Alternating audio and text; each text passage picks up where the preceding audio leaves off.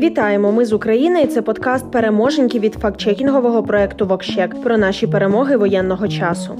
30 червня українські військові звільнили остров Зміїний від російської нечисті. Прапор України вже доставили на острів, проте ще не підняли з точки зору безпеки. Про це вже сьогодні, 4 липня, увечері, повідомила речниця оперативного командування Південь Наталія Гуменюк у коментарі CNN. Звісно ж, рашисти визнати поразку не змогли, тому відхід зі Зміїного назвали кроком доброї волі. Зі слів російського міноборони, військові Росії, нібито за завершили виконання бойового завдання на острові та звільнили його, аби, нібито на відміну від України, не перешкоджати експорту зерна. Отут російський маразм і укріпив свої позиції. Здається, якийсь кінчений піарщик спічрайтер Міноборони РФ забув або думав, що світ не бачив, як Росія обстрілювала сховище зерна, викрадала зерно на окупованій території і намагалася перепродати його іншим країнам. І тому народив цю фразу про жест доброї волі.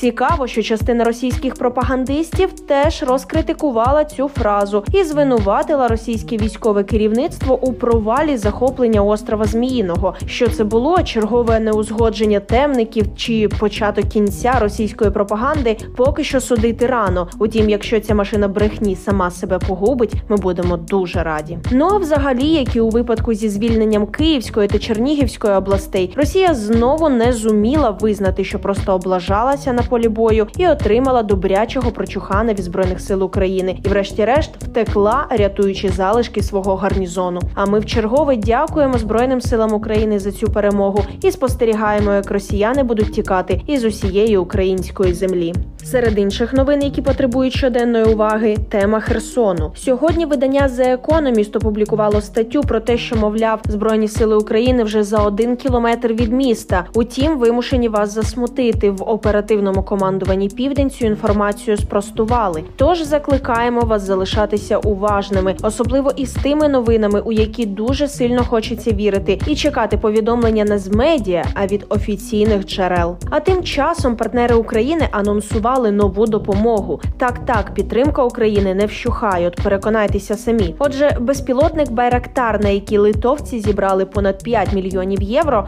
вже у Литві його передадуть Україні найближчим часом. А у Туреччині вже завершується підготовка тих трьох байрактарів для безкоштовної передачі Україні. І із такими темпами здається, скоро ми купимо і сам завод з виробництва байрактарів. Також Пентагон оголосив про новий пакет військової допомоги для України на суму в 820 мільйонів доларів. Він включатиме додаткові боєприпаси до Хаймарс, 150 тисяч артилерійських снарядів до західних гаубиць, дві батареї систем протиповітряної оборони NASAMS, а одна батарея це 9 пускових установок, і ще 4 контрбатарейні радари. А крім того, 30 червня президент США Джо Байден заявив, що Україна отримає масштабну військову допомогу від країн-союзників. За його словами, Україна отримає від союзників 140 тисяч протитанкових систем, 600 танків, близько 500 артилерійських систем та 60 тисяч снарядів до них, реактивні системи залпового вогню, протикорабельні системи та системи протиповітряної оборони. А до держбюджету України надійшов грант Німеччини розміром 1 мільярд євро. Кошти будуть направлені на фінансування першочергових бюджетних видатків під час воєнного стану. Норвегія надасть Україні безпрецедентний пакет допомоги на понад 1 мільярд євро, і частина цих коштів буде спрямована на відбудову зруйнованих окупантами українських міст та селищ. Від Франції Україна отримає ще шість самохідних артилерійських установок Цезар. Про це заявив президент Франції Мануель Макрон на саміті НАТО ще 30 червня. І Велика Британія виділить Україні ще 1 мільярд фунтів стерлінгів або майже 1,2 мільярди доларів військової допомоги, щоб допомогти Збройним силам України перейти від оборони до наростання наступальних операцій проти російських окупантів. Однак армії України все ще потрібно більше зброї та техніки. Тому Генеральний штаб і платформа Юнайтед 24 оголосили збір на проект Армія дронів. На першому етапі планують закупити 200 безпілотників для повітряної розвідки. Вони зможуть літати до 24 годин на відстань 160 кілометрів і при цьому залишатися майже непомітними для ворога. Встигніть задонатити. Ви ж знаєте, як швидко ми збираємо чекаємо на безпілотники. І не армією єдиною МОЗ вперше отримало препарат спінраза, рідкісні ліки для дітей, які страждають на спинально-м'язову атрофію. 13 лікарень отримали понад 150 флаконів цих ліків. Це один із трьох наявних у світі препаратів, що застосовують під час терапії дітей з цією хворобою. Також цей препарат називають найдорожчою ін'єкцією у світі, оскільки лише один його флакон коштує понад 100 тисяч доларів. А на п'ятому позачерговому засіданні міжрядового комітету з охорони нематеріальної культурної спадщини за зверненням Міністерства культури та інформаційної політики було внесено елемент культура приготування українського борщу до списку нематеріальної культурної спадщини ЮНЕСКО, що потребує негайної охорони. Тож тепер борщ це суто українська страва,